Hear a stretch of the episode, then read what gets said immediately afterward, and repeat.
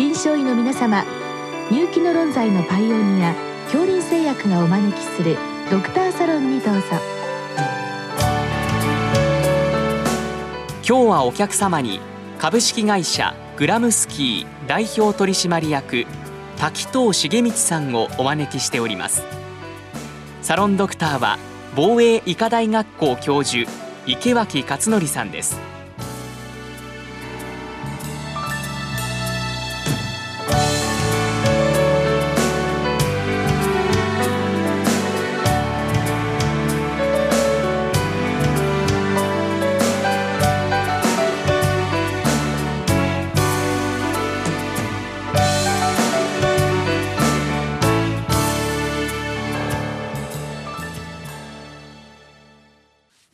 滝藤先生こんばんは。こんばんは。今日は先生あのリモートでご出演いただきました。お忙しいところありがとうございます。ありがとうございます。今日はあの在宅診療における抗菌薬これはまあ経口あるいは注射を使った、えー、その抗菌薬治療について、えー、と教えてくださいということであのおそらく今日の先生自身が在宅で患者さん見ておられて、えー、まあ、時々そういう抗菌治療をしていく中で、えー、何が正しいやり方なのか、まあ、おそらくちょっと疑問を感じて、えー、質問をしてこられたように私は想像してるんですけれども、まあ、先生はあのお医者さんではなくてそのお医者さんをま近くで支える薬剤師として、まあ、こういうあの在宅の患者さんに対する抗菌治療、まあ、経験豊富だと思うんですけれども最近はやっぱりこういう在宅の患者さんに対する抗菌治療というのは、うん、そういう患者さん増えているんでしょうか？そうですね。やはり高齢者の方の発熱というのはですね、よくある話ですので、非常にあの苦労されていらっしゃることが、あのこちらも身に染みて感じております。そうですか。やはりあの高齢者がですね、あの身体所見が現れにくかったりだとか、訴えがですね、あの非常に乏しかったりすることもあるので、うん、まず一番難しいのは、その感染フォーカスがわからないというところで、多分ご苦労されてらっしゃるんではないかなと。そうですね。まあ、そういうあの在宅の、まあ、おそらく高齢者の、えー、感染症というのは、まあ、どういうフォーカスあるいは原因が多いのか私まあなんかイメージ的にはあの高齢者ですと誤嚥性肺炎ですとかあるいはちょっと褥瘡がおありになる方のその局所の感染あとは尿量系多いのかなと思うんですけれどもそういったその感染症のフォーカスっていうのは何か傾向があるんでしょうか？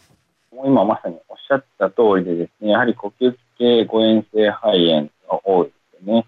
また、あの、皮膚の軟部組織感染症も多いし、尿路感染症、この3つがやはり非常に多くありまし、で、ここをどう治療していくかというのが非常に問題になってくるのかなそうですね。病院であれば、あの、レントゲン取ったり、核炭取ったり、あるいはおしっこ取ったりして、ある程度のこう、えー、どこかというフォーカスを絞りやすいんでしょうけれどもやはり在宅となると、まあ、検査も限られてくるとなると、まあ、なかなかそういったことでフォーカスを決められないままただ患者さんを放っておけないしという状況に、えー、その診療を訪問された先生が立たされてしまうとなると、まあ、これなかなか抗菌薬の使い方というのも難しいような気がしますけどもどうでしょう？そうですね。本当におっしゃる通り難しくてですね。やはり感染症のフォーカスがどうしてもわからない場合はですね皆さん多分よく使われていらっしゃると思うんですけど、まあ、キノロンですよね。うん、それを処方していただくのも致し方ないのかなと思いますね。で、まあ、抗菌薬適正使用というのが今非常に問題になっているかと思うんですが、まあ、そこで多分大事なのがですね、わからないときは、まあ、まあ、ブロードに行ってしまってしょうがないと思うんですけども、わかるときにいかにですね、ナロースペクトラムの抗菌薬を使っていくか、こちらが非常に重要になってくるかと思います。うん、まあ、わからないときに、まあ、経口薬でしたら、キノロンという、まあ、手があるけれども、あまりこれに頼りすぎても、また後々問題が出てくるということなんでしょうか？そうですね。おっしゃる通りでですね、やはりあの、スペクトルが広いということはですね、非常にあの安心して使えるということがあるんですけども、ただまあそのがですね、安心して使えるということで、やはりいろんなところですね、使いすぎてしまうと、それが体制化してしまってですね、まあ、いろんなものに効くはずだったものを良かれと思って使ったんですが、実は耐性菌で、まあ、効かなかったということが考えられますので、まあ、いかにですね、まあ、それを耐性化させないように温存していくか、こちらが非常に重要になって。うん、そういう意味では、まあ、最初からあんまりあの、気のるに飛びつかないで、もう少し、まあ、その感染症のフォーカスというところにちょっとこう、目を向けた上で、ある程度こうここじゃないかという、えー、まあ確信というか疑いがあればそれに沿った、まあ、キノロン以外の薬を使うことで、まあ、本当に必要な時にキノロンを温存できるということなんですね。そうですね。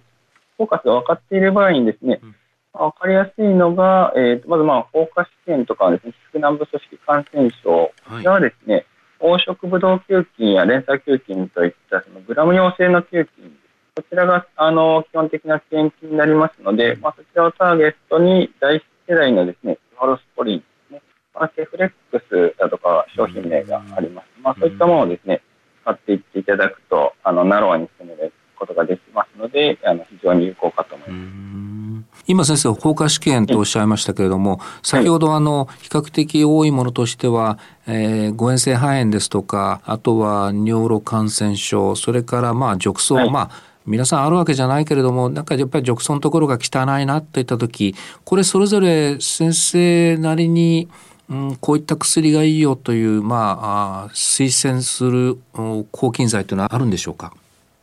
そうですね、まあ、褥瘡はですね、基本的にはですね、経口の抗菌薬を、まあ、使用することなくですね、まあ、概要でですね、基本的にはかかっていけますので、あの、ユーパスタが領土とかですね、まあ、感染が多ければそういったもので、まあ、読書で戦っていって、まあ、あの広がっていってしまったらデブリーで回してるだとかで、いいかと思います。そうするとあとは先生誤嚥性肺炎っていうのは私の知識だとちょっと嫌気性菌が多いのかなと思うんですけれども、こういう場合にはどういった薬がいいんでしょうか、はい、そうですね、そちらの方はですね、あのおっしゃる通り嫌気性菌が多いと言われておりますので、商品名ですオーグメンチンですね、あの成分名だとアモキシリンクラブラン酸等になります。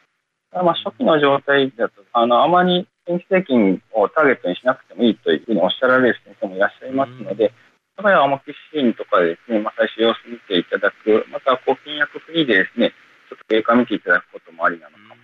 あともう一つはやっぱり尿路感染症も多いわけですけれども、はい、これも先生、またこういった薬がいいよというのはありますでしょうか、はい、尿路感染症もですね、まあ、基本的に多いのが大腸菌がメインになってきますので、こちらの方はですね、あの、まあ、先ほどお話しさせていただいた大自然のセフェのテファレキシンですね。こちらでもまあ十分だというお話もありますし、まあ、ちょっとそれだと狭くて心配だという方は ST 合剤ですね。ファクターを選んでいただければあの一つ私まあ私自身は経験はないんですけれどもあの在宅の方で普段はちゃんと食事もできて飲み薬も飲めるような方もやはりその感染症の時には熱発あったり食事が取れなかったりしてまあ飲み薬なかなか飲めないというような方の場合に在宅でまあどこまで治療するのかこうなんか難しい感じがしますけどもどうでしょう？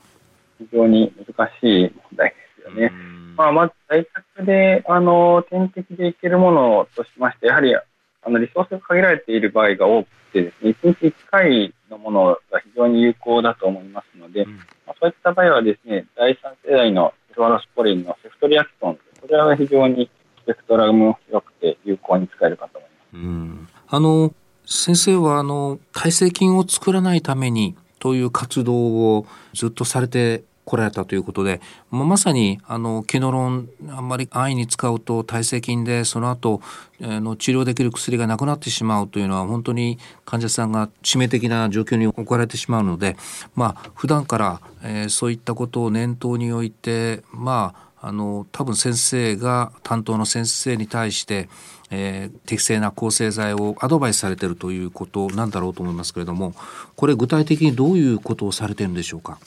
そうですね。やはりですね、あの、スペクトラムが広いものを使うというものの背景にはですね、何と戦っているのかがわからないという不安がですね、あると思うんですね。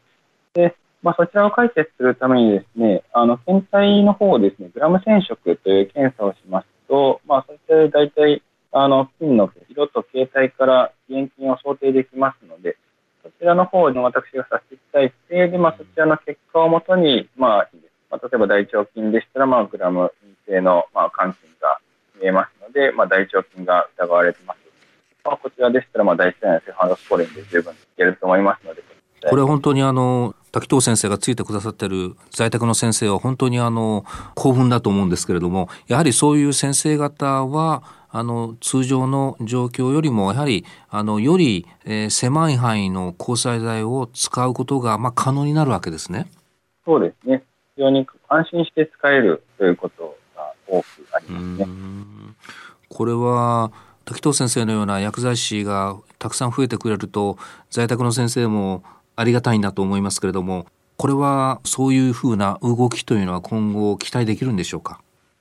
今後あの頑張って広げていこうと思っておりますのであのやはりですね医師も専門の領域以外のことで、まあ、感染症を専門にされていらっしゃる先生なかなかいらっしゃらないと思いますので、まあ、そういったですね、まあ、ものを専門にできる薬剤師を増やしていくことができたらいいなと思っております。え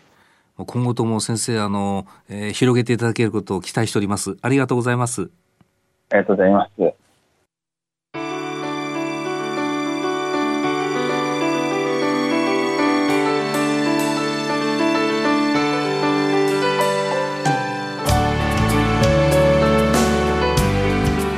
今日のお客様は株式会社グラムスキー代表取締役滝藤重光さんサロンドクターは防衛医科大学校教授池脇勝則さんでした。それではこれで恐林製薬がお招きしましたドクターサロンを終わります。